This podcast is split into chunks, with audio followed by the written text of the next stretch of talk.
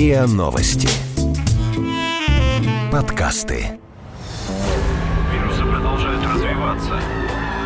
Мы сломиться мы все, мы, мы, все, все, мы, мы, все умрем.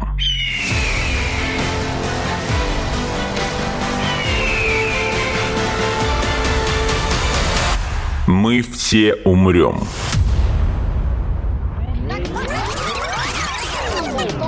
Но это не точно. Мы все умрем. Вымирание биологических видов. В марте австралийские биологи опубликовали исследование, в котором говорится, что популяция пчел за последние годы сильно сократилась. Они вымирают в 8 раз быстрее, чем млекопитающие, птицы и рептилии. Основные причины – развитие сельского хозяйства, использование пестицидов и климатические изменения. Без пчел некому будет опылять сельскохозяйственные посевы. Это приведет к глобальному голоду. Но исчезают не только пчелы. Также стремительными темпами вымирают муравьи и жуки. В начале мая ООН представила новый доклад, в котором констатировала, констатировала, что под угрозой исчезновения миллион видов животных и растений. И все из-за человеческой деятельности. Человечество разрушает природные экосистемы на протяжении всего своего существования. Но в последние 50 лет из-за роста населения воздействие на окружающую среду стало бесконтрольным. Сегодня мы наблюдаем катастрофические последствия варварского отношения к планете. Глобальное потепление, загрязнение мирового океана, нехватку пресной воды, вырубку лесов, истребление целых популяций растений и животных. Что произойдет в ближайшие десятилетия, если не принять срочные меры? Можно ли приостановить процессы, которые уничтожают природу? Или хотя бы найти им альтернативу. Ученые не перестают повторять, исчезновение биологических видов происходит слишком быстро. Например, в конце февраля власти Австралии рассказали о вымирании рифовых мозаично-хвостых крыс. Это первый вид, исчезнувший из-за глобального потепления. Казалось бы, от исчезновения нескольких биологических видов ничего нашей планете не будет. Но биолог Павел Глазков настаивает на том, что последствия от вымирания даже одного вида могут быть непредсказуемыми. То, что мы теряем ежегодно виды и растений и животных, это тоже факт. Мне часто задают вопрос, ну и что, да, вот там, исчезнет тот или иной вид, ну, что от этого, да? Есть очень простой, э, скажем так, пример и объяснение, да. Последствия мы с вами можем вообще не предугадать, они могут быть катастрофическими. Почему? Потому что мы с вами живем на единой планете Земля, это вот каждый человек должен это осознать. Кандидат биологических наук, член комиссии РАН по борьбе с лженаукой и фальсификацией научных исследований Александр Панчин согласен со своим коллегой. Он напомнил, что животные и растения вымирают на протяжении всей истории человечества, но сегодня скорость их исчезновения и правда слишком высока. Сейчас действительно виды вымирают несколько более быстрыми темпами, чем, например, сто лет назад или 200 лет назад, но вообще вымирание происходит очень давно. Чем вызваны такие перемены? Население Земли непрерывно увеличивается. Так, в 1974 году планету населяло 4 миллиарда человек, а сегодня уже 7,5. Глобальная экономика за эти 50 лет выросла в 4 раза, международная торговля в 10 раз. Чтобы прокормить такое количество людей, обеспечить их одеждой, жильем, энергией, требуется новое производство, еще больше посевных площадей и пастбищ для скота. Именно поэтому леса вырубают все быстрее, особенно в тропических районах. Как говорится в докладе ООН, между 1980 и 2000 годами уничтожено около 100 миллионов гектаров тропических лесов. В основном за счет расчистки лесных массивов в Южной Америке под выпуск скота, а в Юго-Восточной Азии под плантацией масличных пальм. Сельское хозяйство является основной причиной вырубки лесов. На втором месте – урбанизация. Количество городов с 1992 года удвоилось. Площадь крупных населенных пунктов тоже постоянно растет. Вместе с этим увеличивается число заводов и электростанций. Автомобилей на дорогах становится все больше, сами видите. Именно поэтому за последние годы объем выбросов в атмосферу достиг критического уровня. Природные экосистемы уже не могут поглощать такое количество углекислого газа. Они задыхаются и умирают. Не в последнюю очередь это происходит в том числе из-за осушения болот. Ключевой момент – это болото на нашей планете. У нас их 6% всего от территории. Россия лидирует по количеству болот. Так вот, болото является вообще уникальной экосистемой на планете Земля. Да? Это основной источник воды, основной источник кислорода. Опять же, я когда всегда говорю, что гектар болота выделяет кислорода в 10 раз больше, чем лес. Так вот, осушая болото, я к чему подвожу, мы опять же уничтожаем среду обитания, и за ней тянется цепочка исчезновения тех или иных видов растений и животных. Из-за уничтожения лесов, чрезмерно активной сельскохозяйственной деятельности, осушения болот, загрязнения земель и добычи полезных ископаемых, почвы быстро деградируют. Происходит их опустынивание, засоление, эрозия и истощение. В результате сельскохозяйственные угодья становятся непригодными для выращивания культур и выпаса домашних животных. Люди вырубают больше лесов, и ситуация становится еще хуже. Сейчас, знаете, говорят, вот там вырубили лес, мы же посадили саженцы, да, вот дерево растет в среднем 60, 80, 100 лет. А вот чтобы с вырубки сформировался лес, нужны сотни лет. Потому что лес это не просто выросло дерево и все, да. Должен сформироваться полок леса, да, почвенный покров. Это очень серьезная экосистема лес под названием лес. И вот то, что мы в городах часто видим, вот парки, это, по сути дела, это такой полулес, это полуискусственный лес, когда вот посаженные деревья выращены, пострижена травка, потому что он, по большому счету, полумертвый, да, то есть вот деревья есть, но там птицам негде едиться, да, то есть и вот э, это неполноценная экосистема. Поэтому сама вырубка лесов – это страшнейшее зло на теле планеты.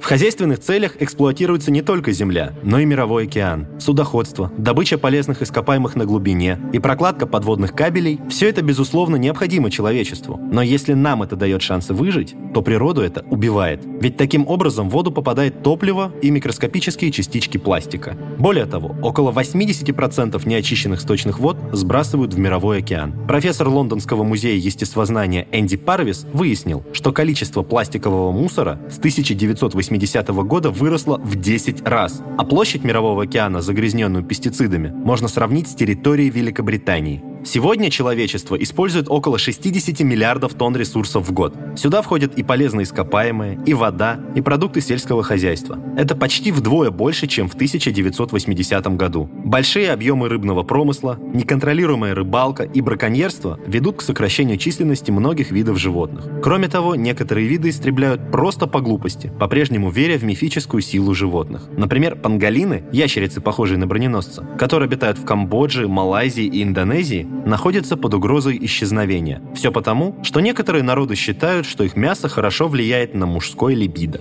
О том, что мифы наносят непоправимый вред биологическому разнообразию, напоминает и Александр Панчин.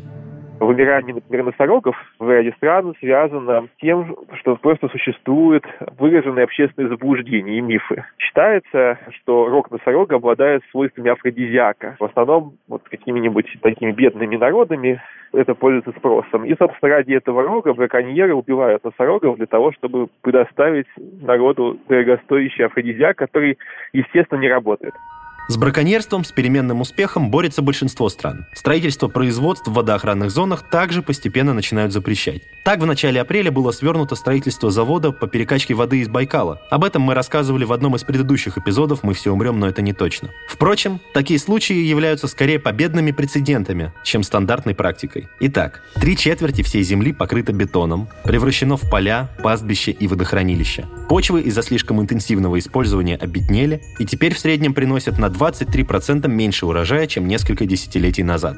Человек не задействует в своей хозяйственной деятельности всего 3% мирового океана. Средняя температура по планете за последние 50 лет выросла на 0,7 градуса Цельсия. Кажется, что это совсем немного. Но даже этой малости, меньше 1 градуса, достаточно для того, чтобы более полумиллиона видов растений и животных начали страдать от изменения или даже исчезновения мест их обитания. Из-за этого природные экосистемы потеряли около половины своей площади. Биомасса диких млекопитающих сократилась на 82%, а миллион видов растений растений и животных оказались под угрозой исчезновения. Более того, выживание многих коренных народов зачастую полностью зависит от наличия рядом с их жилищем леса или реки, потому что пропитание себе они добывают охотой и рыбалкой. Ситуация с каждым годом становится все хуже. Население растет, вместе с этим увеличивается и влияние человека на окружающую среду. Проблема утраты биологического разнообразия стоит настолько остро, что летом 2019 года ее рассмотрят на саммите Большой Восьмерки, форуме лидеров ведущих промышленно развитых демократических демократических стран. Но если политики и экологи не придут к согласию, что будет тогда? К чему может привести исчезновение миллиона биологических видов? Начнется все с разрушения пищевых цепей. Исчезновение любого ее звена рано или поздно приведет к экологической катастрофе. За примером, как замечает Павел Глазков, ходить далеко не нужно. Это 50-е годы 20-го столетия. Китай. Ну, ученый, значит, э, умников, да, высказал мнение, что вот полевой воробей съедает там посчитал количество зерен на полях. И китайцы объявили войну полевому воробью. Они за несколько лет уничтожили полевого воробья как вид. Исчез. Через буквально несколько лет вспышка насекомых вредителей произошла. Моментально, сразу. Вот опять же к вопросу, да, а зачем они нужны? Ну, воробей какой-то прыгает там, да, чирикает. А он является ключевой фигурой, опять же, в пищевой цепочке. Он выедал вредителей сельского хозяйства. Да, он съедал там какое-то количество зернышек, но от него пользы было больше. И китайцы взялись за голову, потому что они не смогли уже справиться с, э, значит, вредителями насекомыми. Им пришлось закупать, завозить полевого воробья из других государств. И Советский Союз в то время им помог.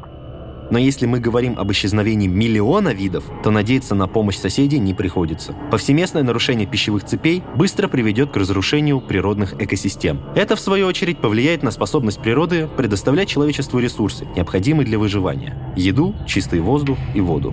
Экосистема – это взаимодействие всех видов, всех живых существ на планете Земля. Если один из видов погибает, да, то есть может произойти необратимое последствие, причем на вопрос, а какое, мы не знаем даже зачастую, что может произойти. Но то, что каждый вид существует для чего-то, да, и миллионы лет он, скажем так, существовал и созидался, это факт. Мы сейчас подошли вот к той точке, когда уже нельзя просто вот, ну, умалчивать или, а, пронесет, да, на, на, на наш век хватит. Уже может не хватить. Катастрофа может наступить, когда исчезнет несколько сот видов видов. Потому что, как я говорю, каждый вид, каждый вид является индикатором. Вид исчез, все, экосистема нарушена. Недостаток пищи и чистой воды приведет к локальным, а затем и к международным конфликтам. В конце концов, все закончится глобальным голодом, пандемиями, и мы все умрем. Но это не точно. Александр Панчин настаивает, что пока паниковать рано. Эксперт уверен, что современная наука обязательно найдет способы, как предотвратить вымирание биологических видов.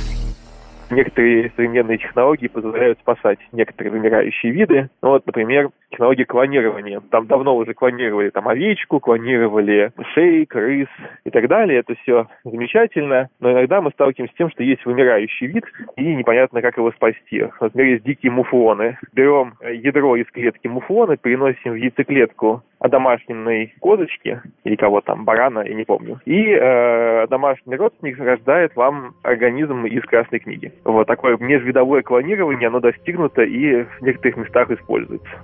Вспомним, что у разных животных разные особенности репродуктивной системы. Поэтому вероятность успеха клонирования сильно зависит от того, насколько хорошо ученые умеют делать имплантацию, переносить ядро, не повреждая яйцеклетку. Есть множество лабораторий, которые занимаются клонированием. Однако, когда генетики переносят уже существующую технологию на новый вид, могут возникнуть проблемы, из-за которых вероятность успеха будет сильно ниже, чем хотелось бы. Конечно, у клонирования есть и противники. Многие считают это, во-первых, неэтичным, а во-вторых, рискованным, потому что никто с уверенностью не может сказать, какие последствия в долгосрочной перспективе может повлечь за собой клонирование живого существа. Но вдруг это станет единственным способом предотвратить катастрофу.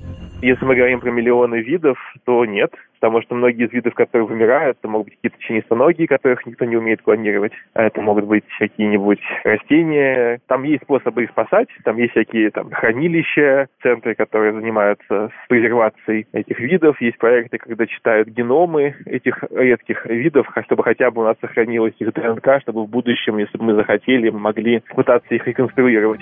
Правда, по мнению Александра Панчина, все это особо не утешает. Процесс совершенствования технологий клонирования и изучения генома миллиона исчезающих видов неизменно приведет к большим нагрузкам на науку и перераспределению сил. Государства при этом должны будут выделять огромные средства на функционирование лабораторий. А вот Павел Глазков настаивает на том, что хранение генома в электронном виде и клонирование – это не выход из ситуации. Но это, понимаете, иногда будет бессмысленно, потому что мы уничтожили места их жизни, да, ну вот восстановили мы дальше-то что? Где их в клетках содержать? В вольерах, в зоопарках тот или иной вид. Тут э, проблема-то она более глобальная, это именно среда обитания. Именно поэтому биолог предлагает посмотреть на проблему исчезновения видов под другим углом.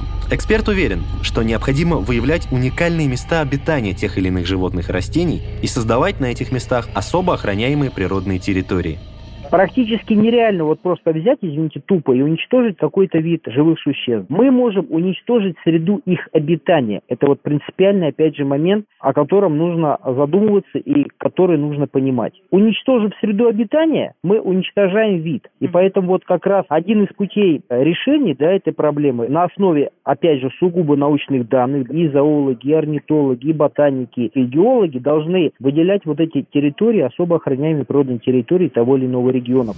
Авторы доклада ООН также настаивают на том, что ждать нельзя. Решать проблему нужно уже сегодня. Правда, по их словам, чтобы предотвратить экологическую катастрофу, нужны чрезвычайные меры на политическом уровне. Во-первых, необходимо отказаться от концепции бесконечного экономического роста. Экологи предлагают покончить с представлением о высоком уровне жизни, которое основано на росте потребления. Вместо этого необходимо применять подходы, которые основаны на измерении качества жизни. И, конечно, надо начать оценивать долгосрочные последствия развития хозяйственной хозяйственной деятельности. Кроме того, вместо субсидирования добывающих отраслей и сельского хозяйства, государствам надо вкладывать средства в применение возобновляемых источников энергии, то есть энергии солнца и ветра. Еще более важным является вопрос международной торговли и иностранных инвестиций. Абсурдно жертвовать миллионы долларов на восстановление лесов Амазонки и при этом закупать сотни тонн соевых бобов, из-за которых эти леса и вырубаются. Хотя именно так и поступают некоторые страны, например, Великобритания. За последние 50 лет мировая экономика совершенно совершила небывалый скачок, чтобы обеспечить продуктами питания постоянно растущее население Земли. Но для нашей планеты это обходится слишком дорого.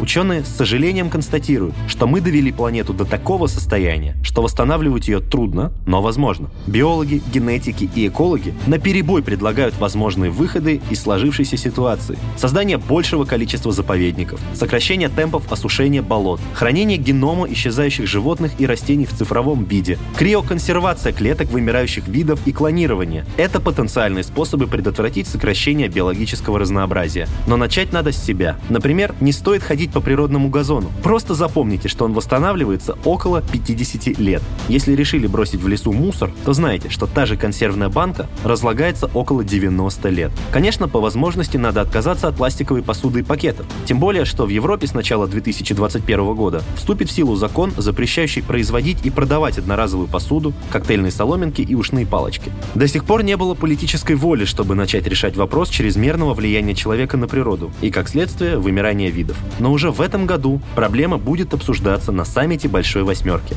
Если политики и научное сообщество придут к согласию и найдут компромиссные пути решения проблемы, то мы не умрем. Но это не точно. Вы слушали эпизод подкаста «Мы все умрем, но это не точно». Эпизод подготовила Людмила Клейменова. Текст читал Игорь Кривицкий. Эксперты подкаста Павел Глазков, Александр Панчин. Подписывайтесь на подкаст на сайте ria.ru, в приложениях Apple Podcasts и CastBox. Комментируйте и делитесь с друзьями.